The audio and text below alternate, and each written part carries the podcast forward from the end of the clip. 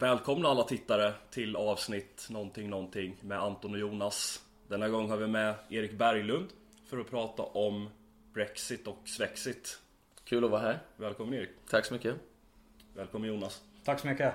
Alltid, alltid roligt att vara här. Ja, vi är väl nästan inne på andra året här. Ja, Det finns, precis. eh, finns en uppsjö avsnitt av Anton och Jonas. Och, eh, har ni missat våra tidigare så finns det kategoriserat på spellistor på vår kanalsida på Youtube. Samt att eh, alla våra poddar också sänds på Spreaker. Om det är så att ni bara vill ha ljudet och slippa se oss. Är det någon som använder Spreaker? Ja, vi, vi, vi har faktiskt ganska okej eh, lyssnarantal där.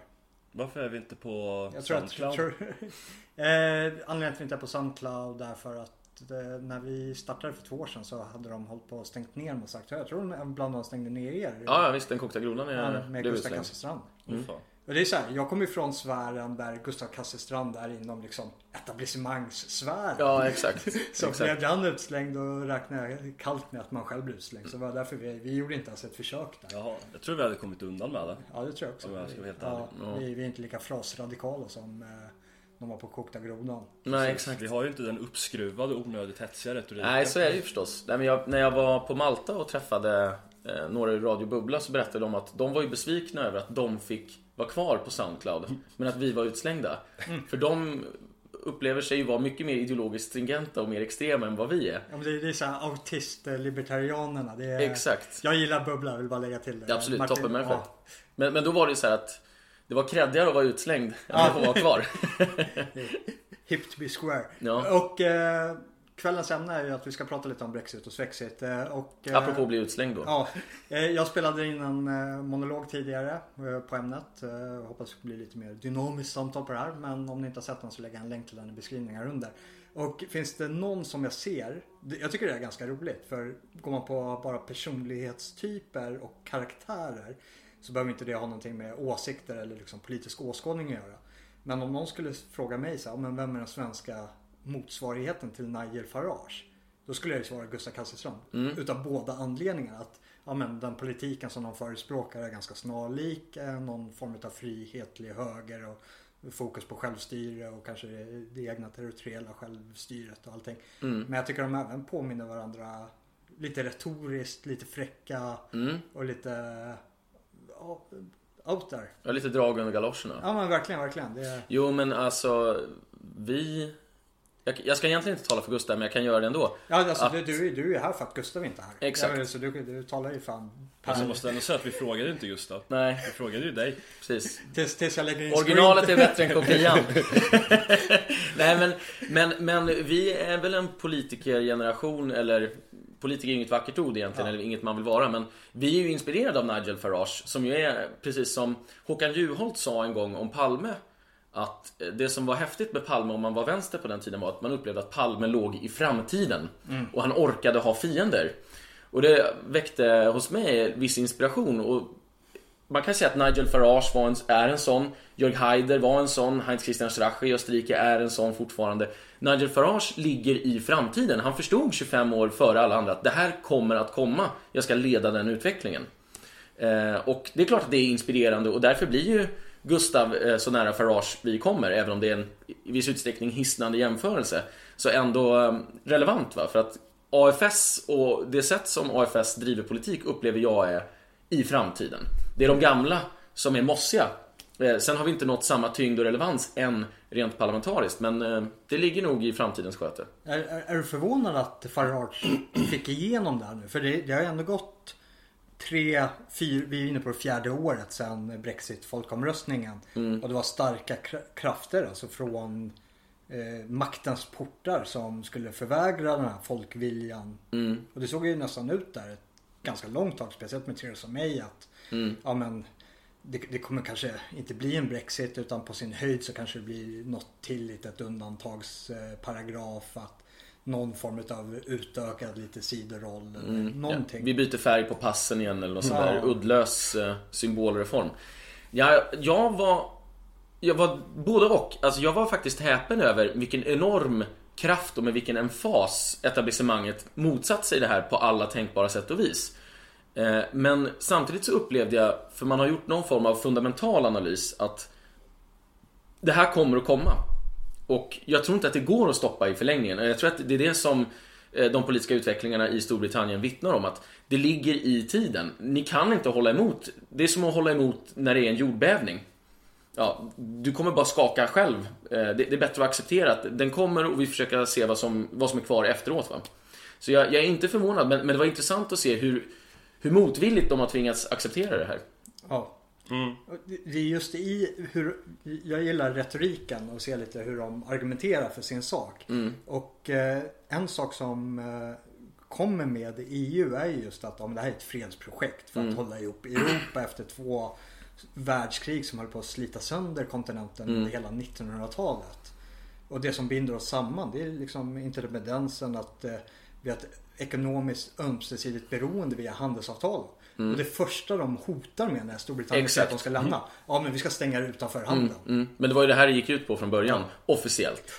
Nej men och jag tror så här att det är ju... Det är ett, det är ett självmord rent politiskt att säga att man är emot ett fredsprojekt. Ja. Ordet är ju lite löjligt men alla kan ju ställa upp på att fred är något positivt. Jag brukar alltid säga då borde väl alla kopiera oss i Skandinavien. Vi har ju haft eh, vad heter det, passfrihet, fred hur länge som helst. Vi är ju förebilden. Det är ju ingenting EU eller Bryssel behöver lära oss någonting om.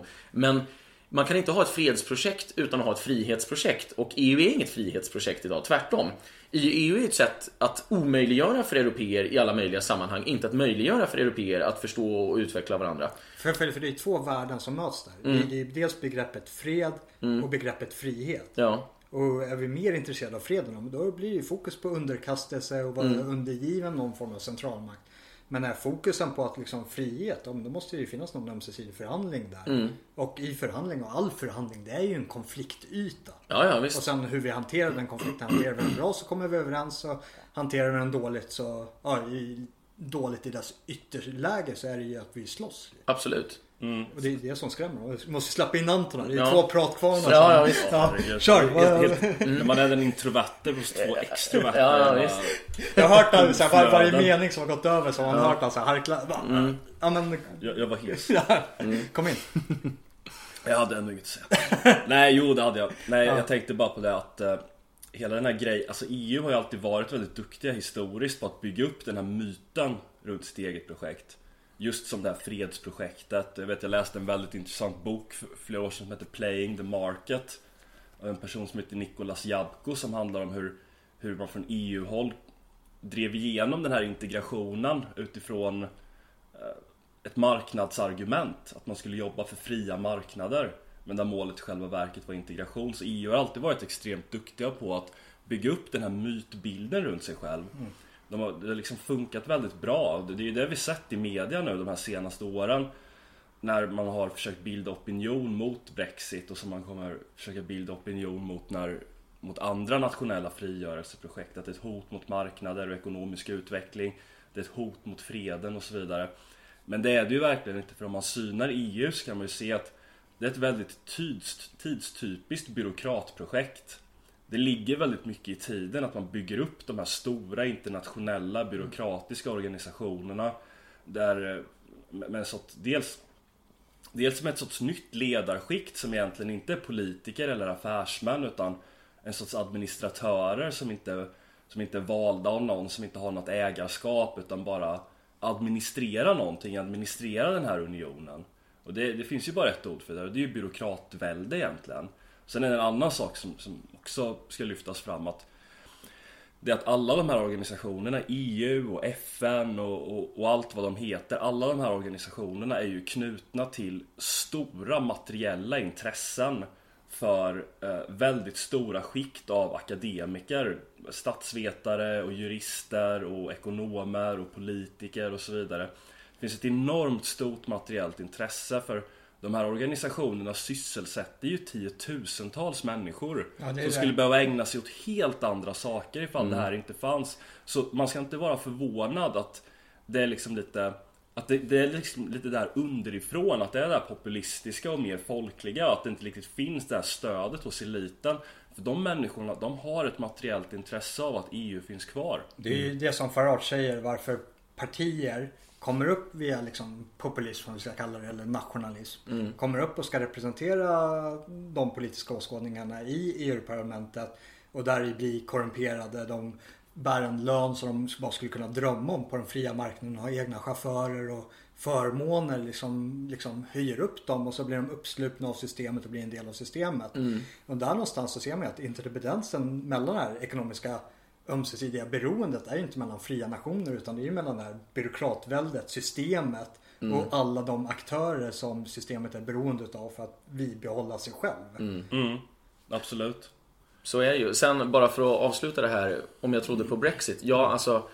Det tror jag ju. Dels för att jag inte tror på EU som det är konstruerat idag. Men också att Brexit har ju blivit den symbolfråga i Storbritannien för att bryta ett fullständigt dödläge i alla andra frågor också. Ja. Det är först när man har bockat av den som man säger att nu blandar vi korten på nytt. Kan vi ta tag i skatter eller invandring eller bistånd eller vad det nu är. Vill vi, vill vi ha Commonwealth igen? Vad vill vi ha? Men, men det, har liksom, det har blivit en låsning i den frågan som symboliserar låsningen i alla andra frågor. Och när man har brutit upp med ett Alexanderhugg så kan man ta tag i allt annat. Och i Sverige tror jag att det kommer bli migrationen som är den oerhörda låsningen. För vi har ju kris i alla sektorer i Sverige idag. Men, men det, är, det är migrationsfrågan som måste lösas först. Och när man har löst den, då kan man lösa alla andra problem. För, då, för då försvinner den polarisering som man har splittrat folket i plötsligt. Och man kan finna varandra i nya gemenskaper som är naturliga. Så då skulle man alltså kunna säga att Brexit-folkomröstningen egentligen var en proxy-omröstning för Mm. att kunna hantera de här interna angelägenheterna, kanske invandring och sånt där. Mm. Medan vi behöver kanske en proxy för migrationsfrågan så laddas. Så vi kanske behöver en proxy-omröstning för, för Mm. det, för att kunna liksom börja fokusera Mm. på det. Och det, just det, det är det jag tänkte komma till också. Just med att systemet tillåter de här folkomröstningarna. Mm. Att det sker alltid när de känner att de har den här medvinden. Det var ingen som trodde att Brexit skulle Nej. ro hem där. Utan det var ju bara Okej, vi har Nigel Farage som är en nagel i ögat för oss. Ja, men Mm. låt oss visa att vi har det folkliga stödet och får legitimitet för den här fortsatta politiken. Att vara kvar i EU, att det är globalismens tid och Mm. allt vad det är.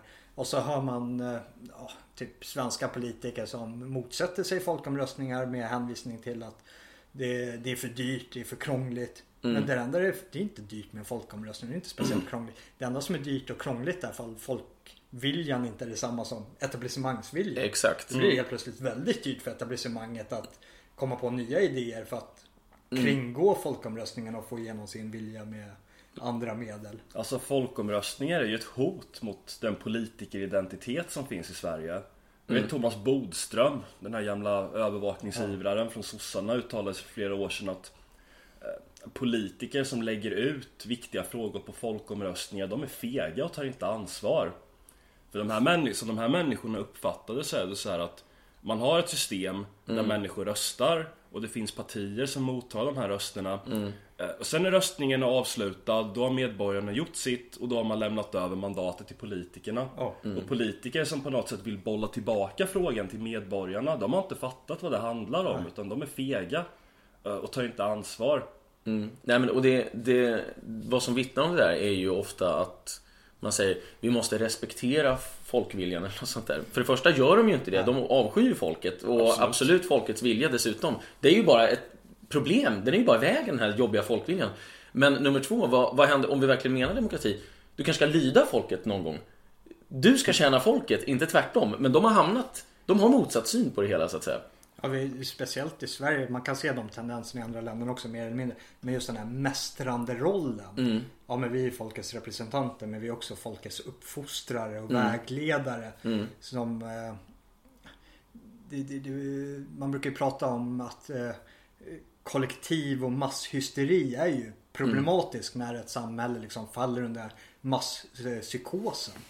Men det, där ser det snarare tvärtom i liksom dags dato att folkomröstningar är det som kan vara lite antidoten just mot den här masspsykosen som vi eh, genomlider idag. För just, eh, jag tycker roten finns i de här högljudda rösterna som är väldigt starkt understödda utav de här etablerade krafterna i medierna och sånt där som får det här mediala utrymmet.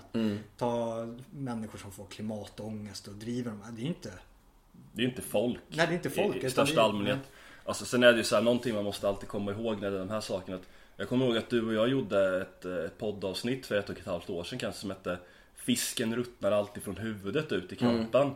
Och det är ju någonting att politiker och journalister och intellektuella de älskar ju att, hata folk. Att det är folks fel, det är folk som vill ha krig och det är folk som vill ha en massa dumheter. Men så är det faktiskt inte utan det, det är eliternas fel. När det är någonting som går fel i något sammanhang då kan man nästan alltid vara säker på att det är någon liten grupp inom samhället, av, av elitgruppering, elit inom citationstecken såklart. Ja. Jag menar inte att de är bättre än alla utan andra utan De utan- ser sig som bättre än alla andra. Ja, eller har någon form av ledande funktion som gör att folk lyssnar på dem. Att när det blir någon form av allvarligt problem, då kan man alltid vara säker på att det är någon liten elitgruppering som har satt igång det här och sen har de fått med sig folk. Att destruktiva, konstiga idéer börjar oftast inte ute i den allmänna befolkningen för de är upptagna med helt andra saker. En, en intressant dissonans man kan kolla på. Och då tänker jag att man kan lyfta både mångkulturen, invandringen och EU. Och det är ju just ja, men, eh, opinionsundersökningarna i de här enskilda frågorna och se hur de korrelerar med den parlamentariska representationen. Och eh, nu ser vi att Sverigedemokraterna har 25% ungefär i de senaste opinionsundersökningarna. Så där någonstans så börjar den folkliga representationen någonstans börja spegla eh, det motståndet som har varit mot det mångkulturella införandet. Men innan Sverigedemokraterna kom in i riksdagen, det har ju varit över 50% eh, skepticism mot mångkulturens införande. Trots att det har varit 0% skepticism inom eh, vårt representanthus, riksdagen. Och samma sak är ju med EU nu. Det är eh, eh, varje parti i riksdagen är ju för ett EU-medlemskap.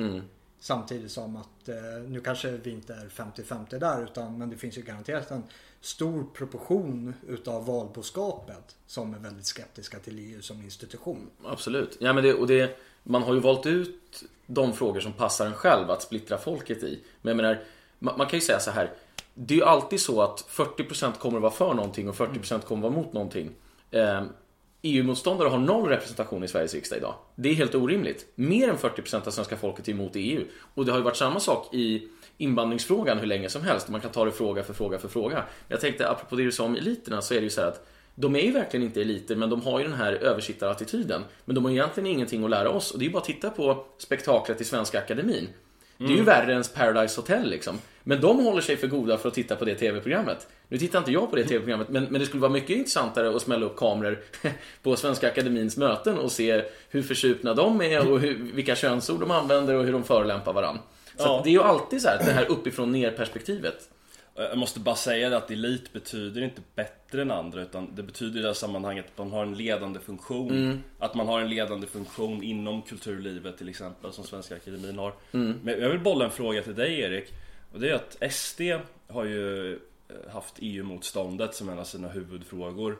Jimmy Åkesson har väl till och med påstått att det var det som fick honom intresserad av politik överhuvudtaget och då gick han med i Sverigedemokraterna. Ja, Som inget annat där lockade. exakt. Men eh, de har ju backat på, eh, på det där. De, gjorde ju, de började ju för ganska länge sedan stegvis med att de var beredda att ompröva vissa saker. Och nu, nu har de väl landat någonstans i att man vill för någon sorts omförhandling av EU-medlemskapet. Så vill, vill ha en folkomröstning i det. Så man har ju i princip släppt den frågan. Ja. Och så, vad, vad, hur tänker du om det? Vad, tror du att, vad, tror, vad driver de liksom? När det finns sån medvind för det här. Ja, vad ska man säga? Jag tror ju att, om jag ska återkoppla till hur jag beskrev AFS, eh, alltså Alternativ för Sverige nyss, så är det väl så att Sverigedemokraterna är ju ändå ett, alltså det är ett parti som, som ändå är en positiv och god kraft i svensk politik, så jag vill inte sitta och basha dem eh, skadeglatt eller någonting. Men- jag tror ju att de, det är ett gammalt parti, det är ett parti från en annan tid.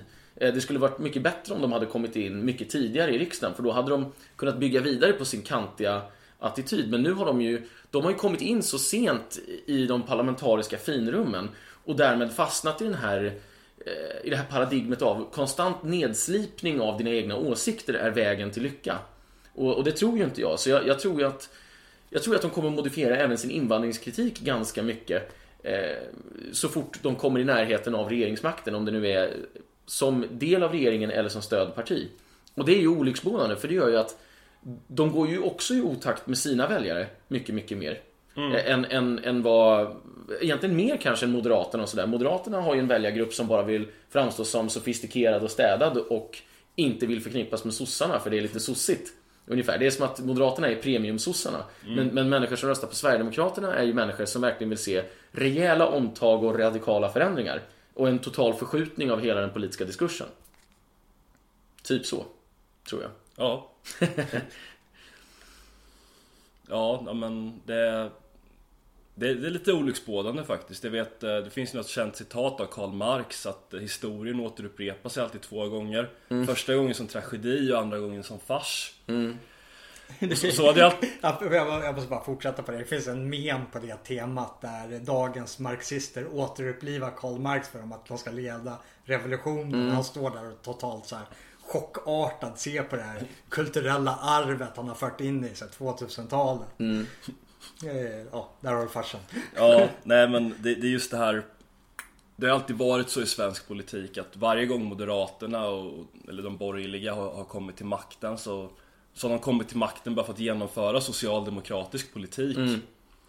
Och det ligger någonting i det att, att, även om du har den här hårda makten, om du har fått rösterna på din sida, mm. så har du inte den riktiga makten. För det finns en, en annan makt, man kallar för hegemoniska makten eller kulturella makten. Mm. Att alla har ju liksom en, en ram man har att röra sig inom med vad som är rimligt och orimligt och vad som funkar och inte funkar och vad som gör människor upprörda och så vidare.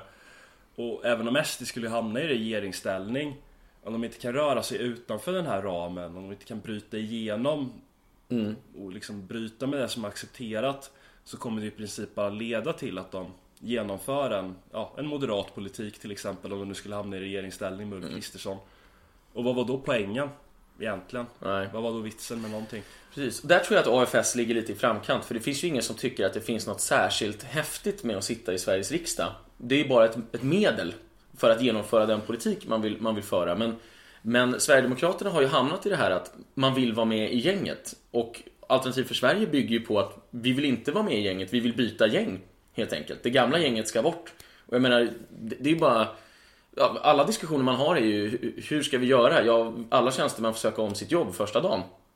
Liksom, vi, den djupa staten ska, ska saneras. Eh, vi ska ha en mindre stat naturligtvis, men framförallt så ska det vara andra människor som jobbar här. För att nu sitter ju bara socialdemokratiska ämbetsmän överallt och bromsar och säger att saker inte är möjligt och, och sådär va.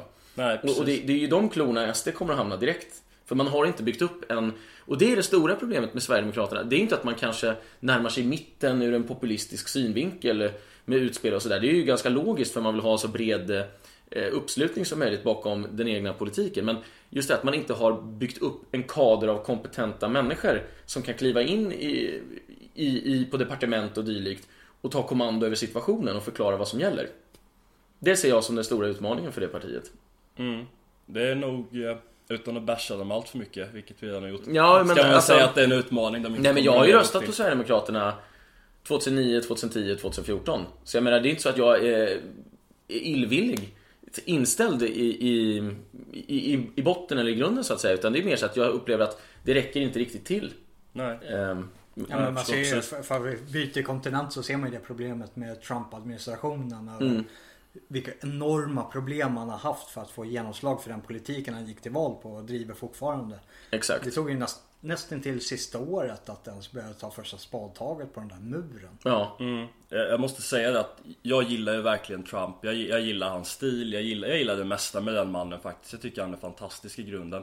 Men, men det där är en brist i det amerikanska systemet och det är att en president som Trump, han är ju så oerhört ensam med det han försöker göra. Mm. Att säga vad man vill om Sverigedemokraterna, men det finns ju ändå ett ett parti med, med folk som är lojala mot ledningen, mm. mot den linje som partiet har bestämt sig för att driva och som efter bästa förmåga kommer försöka genomföra det. Mm. Det är inte 30 olika falanger som kommer obstruera och försöka motarbeta precis allt utan det är faktiskt någonting jag börjat uppskatta på senare år med det svenska politiska systemet. Det, det är att ett parti, det ska vara som ett kompani karoliner, de ska mm. marschera i samma riktning. Ja. För annars blir det ingen effektivitet, annars kommer man aldrig få igenom någonting. Fast det går ju åt båda hållen. Att det, det, det kan ju vara sunt för ett system att vara lite trögflytande också. Mm. Så att det inte eh, svänger för snabbt åt en del eller andra hållet. Mm. För ja, men med, eh, med en sån slimmad maskinapparat är det vår politiska vilja som går igenom om då blir mm. väl vi glada liksom. Mm. Men är det lika slimmat åt andra hållet så kan det svänga lika problematiskt. Mm. Så, så jag, jag, jag, är, lite... Jag förstår det, det, där, det, där, det där kan ju styras på andra sätt. Genom ja, USA i sin konstitution till exempel. Mm. Men det är just det där som man blir lite frustrerad över. Att Trump får ju motta oerhört mycket kritik för att han inte har revolutionerat om hela samhället på tre år.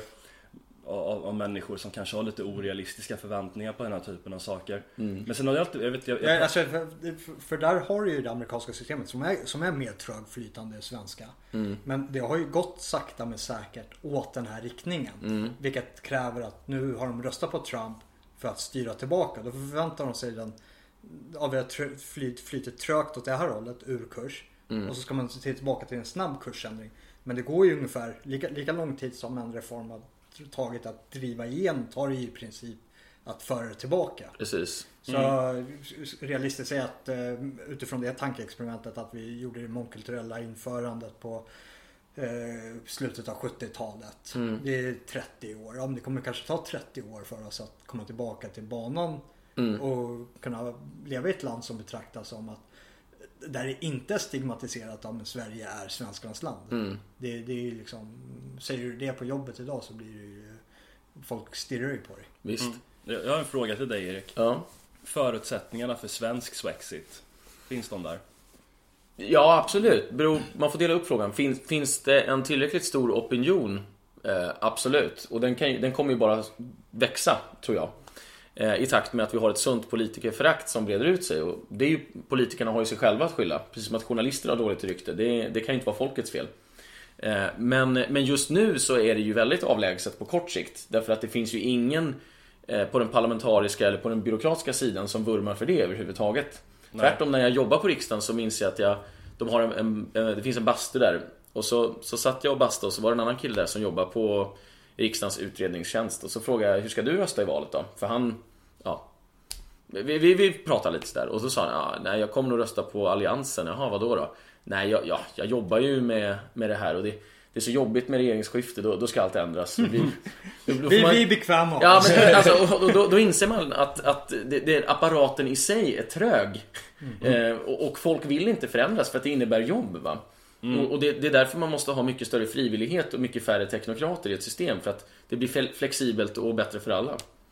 Men om vi nu ska återvända till just Brexit så tror jag väl att Eh, eller det, det, ska, det ska bli väldigt intressant att se vad nästa stora puck blir. För att nu, nu bryts ju Storbritannien loss från EU och det, det kommer ju, man måste ju förhandla klart en del saker och vi får se hur hård Brexiten blir. Men jag tror att den kommer vara hundraprocentig till slut och man kommer att hamna i ett frihandelsläge för att Storbritannien har alternativ. De har Commonwealth, de har USA, eh, de, de kan sluta handelsavtal med Japan och Sydkorea och a- a- alla möjliga. Va? Och det är, ju, det är ju det som EU egentligen fruktar, att EU ska bli frånåkt. Utan man vill ju ha så många som möjligt som är i ens egen klassrum, det vill säga loserklassen, obsklassen. Eh, världen där utanför rullar ju bara på. Och, och jag tror absolut att Brexit öppnar för att driva en sån eh, linje mycket mer offensivt än kanske till och med vad vi har gjort. Men eh, där har du ju ett egenintresse i eh, EU också. Mm. Att, för vi går tillbaka till varför eh, det finns den här eh, schizofrenin i att man säger att det är handel som skapar fred. Mm. Och när någon vill lämna det politiska samarbetet men inte handelssamarbetet Mm. så ska man straffa dem med att stänga dem ute för handeln också. Och det är ju att om det går bra för Storbritannien nu efter ett Brexit, ja men då öppnar det ju upp för opinioner i Italien, Frankrike Mm. och andra starka länder som verkligen skulle skada Eh, den Europeiska Unionen om det blir någon form av snöbollseffekt utav det här. Mm. Nej, men, och just det här att det inte är ett frihetsprojekt. Alltså att man, man är så att säga i klassisk sekteristisk anda vill att offra vem som helst och vad som helst, hur som helst på ett altare för freden. Och det, det, den, den slutgiltiga freden, den, den finns ju bara när man har den slutgiltiga friden, det vill säga på kyrkogården. Och det är ju lite det vi ser. Vi ser ju ett Europa i upplösning. Där man, man gör vad som helst för att bibehålla det här projektet.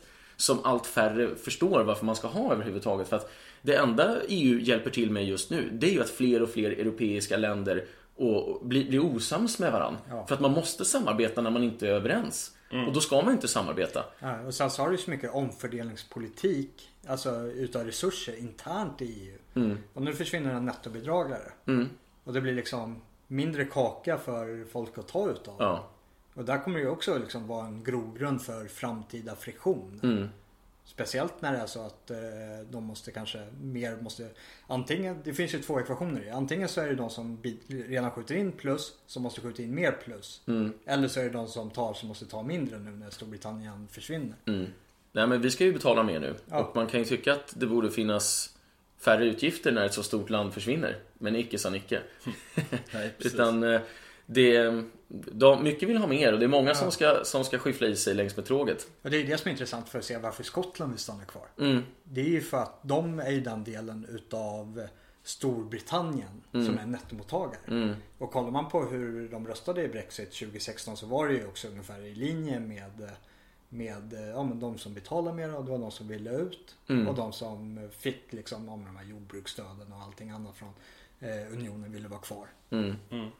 Intre- Intresset ljuger inte. Nej, nej, Och det, det är så mycket, man skulle kunna säga så oändligt mycket mer om det där men Just att det, det är ju ingen som säger att mitt intresse är det här. Jag vill vara med, fortsätta vara med i EU för att det är så bra för mig. Jag menar det är ju ingen parlamentariker som sitter där med 80 000 kronor i månaden skattefritt. Mängder av förmåner som eh, de flesta bara kan drömma om. Så säger att ja, men jag vill ha kvar det här för att det är bra för mig. Jag tycker det är nice att ha den här glassiga livsstilen. Utan man hänvisar ju till något svepskäl, något som rättfärdigar allting. Och det är, ja, men det är ju ett fredsprojekt förstår ni. Det, det här handlar ju om, om handel och ekonomisk utveckling för alla. Men det gör det inte utan det här handlar om egenintresse. Och det är det som är kärnan i den här typen av byråkratiska organisationer. För de allra flesta. Och, och- det är faktiskt en av tidens viktigaste frågor. Inte bara mot EU men, men överlag eh, mot den här typen av byråkratvälde. Jag tror att om det inte vore för invandringen så skulle man nog lyfta fram det som ett av de absolut största problemen. För det skapar så otroligt mycket problem. Dels skapade så otroligt mycket styrning och tröghet i saker som skulle kunna flyta på väldigt enkelt. Ja. Det skapar oerhörda kostnader för vanligt folk som måste finansiera den här typen av institutioner Det är ofta väldigt oklart vad man får tillbaka från det. Mm. Nej, men det här, apropå det här med du sa att intresset inte ljuger. Så det, det är ju som att sitta och höra eh, banktjänstemän varna för finanskriser. Och den som förstår, ja, jag höll på att säga tvåans gånger-tabell, men att bara, bara enkel bråkräkning och procent vet ju att det är det mest lönsamma som finns för banker när det uppstår en finanskris. För att då måste man låna mer pengar för att täcka upp de enorma skulder som man plötsligt har, eh, har i knät för att korthuset har rasat. Och då ökar bara ränteintäkterna för bankerna. Så det, det är samma sak, va? precis som för, för, för politikerna. Då. De tjänar ju pengar på det här. Och eh, stora företag tjänar pengar på att befolkningen ökar hela tiden. Jag menar, säljer man, säljer man liksom toalettpapper då, då vill man ju att befolkningen ska vara så stor som möjligt. Och föder inte svenskarna 10 barn per familj, då vill man ju öka befolkningen på ett annat sätt. Så att de kommersiella intressena förnekar sig aldrig. Nej. Nej, det ligger fan mycket i det. Ja, och, och det, det ska man också komma ihåg när man diskuterar sådana här med konspirationer. Och det, det finns ju... Alltså det, det är ingen tvekan om att det finns onda människor som vill andra människor illa, men mycket är minsta motståndets lag och att man har mycket gemensamt. Det vill säga, ja, all, alla, alla storbolag har ju fått, eh, behöver ju inte konkurrera med varandra lika mycket i och med att du har EU, för att man, man köper marknadsandelar helt enkelt av korrupta politiker. Så man behöver inte utveckla sina produkter. Och det är ju jättesmidigt. Mm. För dem. Ja. Ja, jo, precis för dem. Ja. Nej, men, och, och det, det är också det som är så intressant när man träffar någon så, och, och så säger man jag tycker inte mångkulturen är bra eller invandringen eller EU eller vad det är.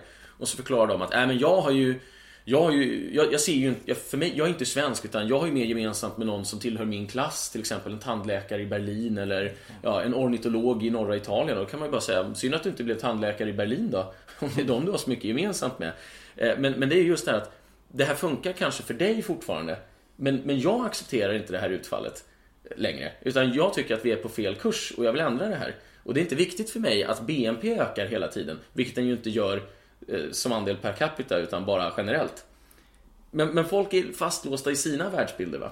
Ja. Och det, är, det är intressant när man pratar om intressen och identiteter. Mm. För eh, ja, vi kanske har regioner som har väldigt stark uppfattning om sig själva. Mm. Och är det någonting som EU-institutionen verkligen vill är ju att varje europeisk nation och folkslag ska morfa ut från den identiteten och börja Mm. betrakta sig själva som ev- europé. Mm. Att eh, fall jag är ute och reser ut i världen så ska inte jag primärt, primärt säga att jag är svensk utan jag är från Europa. Mm. Och därmed liksom så ska den övergripande identiteten trumfa de egenintressen eller intressen på de regionala nivåerna som finns. Mm. Men det är det är ju en, eh, det, det är en förlorande strid från deras håll. Jag tror att de slåss mot väderkvarnar där. Ja, det är en revol- klassisk revolution från ovan, Ja. helt enkelt. Nej men och, jag, jag tror ju att de har folkviljan emot sig för att det funkar allt sämre för allt fler människor. Man upplever en politisk korrekthet, man upplever tvång och det, det är ju, EU är ju också bara en tvångströja som vi måste, och, och en dyr tvångströja därtill. Eh, jag, menar, jag minns ju när Moderaterna hade något av en EU-skeptisk linje där man sa att allt som är bra med EU är gratis och allt som är dåligt kostar pengar. Och jag har ju aldrig förstått, ska, ska vi inte bara ha frihandel då? Vi kan väl ses, ha en presskonferens, alla skriver under ett papper och så sparar alla länder, i Sverige i alla fall, över 40 miljarder per år. Det är väl jättebra? Mm. På fem år kan vi pynta upp eh, pensionsfonderna igen så att folk får pengar att leva för. Så det, men, det, men det är ekonomiska intressen som driver det här. Ja. Det är, men apropå det här frihet och tvång också. Han som har lett förhandlingen med Brexit, eh, Guy Verhofstadt. Mm. Han leder, eller ledde nu till, till förra året 2019 den liberala mm. eh, samlingsgruppen i Europa. Mm. Där bland annat eh, Svenska Liberalerna och Centerpartiet ingår. Mm. Och han eh, vill ju att EU som institution ska kunna neka utträde. Mm. Alltså att det är så man ska bevara den Europeiska mm. unionen. Genom att, en sekt. Ja, det, det är ju vad det blir. Det blir ju en Sovjetunion i dess faktiska bemärkelse. Mm. Att eh, man måste vänta tills den krackelerar inifrån innan man får lämna. Ja. Mm. Ja men visst och eh, Jag tror ju att om hundra år eller något sånt där när man kan titta på det här helt objektivt så kommer jag säga att man upplöste Sovjetunionen, införde Europeiska unionen och med andra förtecken för en ganska likartad politik. Alltså, det är bara att titta på familjepolitiken som är helt frånvarande. Men det, vi har liksom lärt oss nu att det är sunt att man lämnar ifrån sig sitt barn så tidigt som möjligt till en professionell pedagog som ska ta hand om det barnet och 15 andra.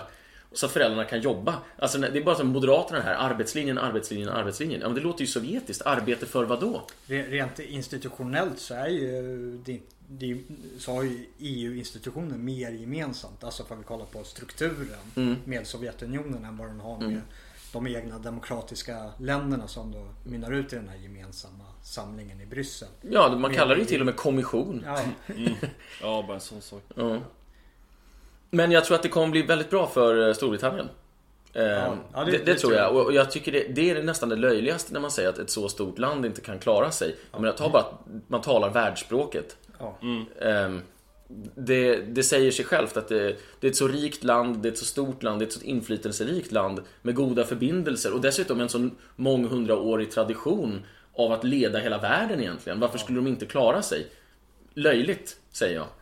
Nej, min framtidsprognos för Storbritannien är att det enda som kan få dem att fallera är ifall de fortsätter skjuta sig själv i foten genom att betrakta sina gamla koloniala områden som en del utav det brittiska samväldet och mm. därmed känna något ansvar för att eh, pakistanier och indier och eh, allsköns annan eh, eh, kultursfär ska ha en gudomlig rätt att komma till Storbritannien på grund utav mm. påstådda historiska oförrätter. Mm. Det, det, är ju en fallerande identitet som man måste bryta med. Ja. Utan tvekan. Och det, är för, det, är, det är min förhoppning med att Brexit blir ett första stapplande steg till att Exakt, katalysatorn ja, för att återfinna det, det brittiska. Mm. För just nu så du åker inte till Storbritannien för du åker till London. Du, jag vet inte, du åker till en av Indiens förorter eller? Mm. Nej men det, och det, det som jag brukar framhålla när folk pratar om vi måste ha respekt för andra kulturer och bla bla bla hit och dit. Jättebra, men ska vi börja med att ha lite självrespekt ja. i den här världsdelen? Ska vi börja där kanske? Vet du, och, och, och det, det är sådana här Alltså det är ju människor som tror att det finns fler kön än två va? och det kommenterar ju egentligen sig självt. Men bara ett folk. Ja exakt. Människan. Ja. Mm. Nej men det, det, mångfald och enfald går hand i hand på det sättet. Ja, ja verkligen. Mm. Ja, vad, vad, vad säger ni? Avslutande ord där. Ja, men Leve det fria Storbritannien och eh, på eh, det Europapolitiska planet så är de väl eh, ja, en förebild helt ja. enkelt. Och förmodligen, som jag sa inledningsvis, de ligger i framtiden i den frågan. Sen finns det andra saker och områden där de naturligtvis inte ligger i framkant. Men eh, där kanske vi ligger i framkant om ett tag. Kommer AFS vara det enda politiska partiet i Sverige som driver den här frågan i, inför nästkommande riksdagsval? Inför nästkommande riksdagsval, ja. Eh, men på sikt så tror jag, jag skulle inte vara förvånad om Sverigedemokraterna plötsligt återgår efter en när, när, någon gång kommer ju Sverigedemokraterna få en örfil av väljarna för att väljarna blir missnöjda med att man inte når regeringsmakten eller får igenom sin politik eller något sådant. Just nu så är det ju eh, vad de än gör så, så, så blir det rätt. För att missnöjet i samhället är så stort. Och när, när de får den första örfilen i ett eh, allmänt val. För att det, det är lite det som är problemet för Sverigedemokraterna just nu.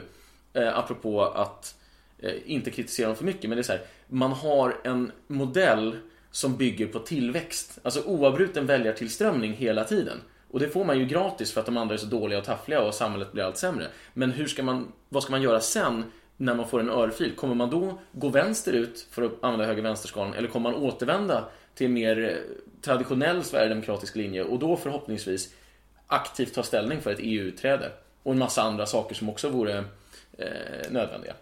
Ja. Seger via appeasement. Ja, exakt. Precis. Precis. Även, eh, det, det är som den här idén om, om, om ett fredligt Europa genom att byta ut befolkningen från eh, härifrån till en befolkning från krigshärjade länder. Det faller lite på sin egen orimlighet. Ja. Men så länge folk inte slåss så är det fred. Ja, exakt. Tänk på det, inte ut och bråka på gatan. Nej, nej. Kloka ord Jonas. Ja. Ja. Bra sagt. Ja, vi syns till eh, nästa vecka. Tack så Tack för mycket. att du kom och... Tack för att vi Tack kom. Erik. Ja.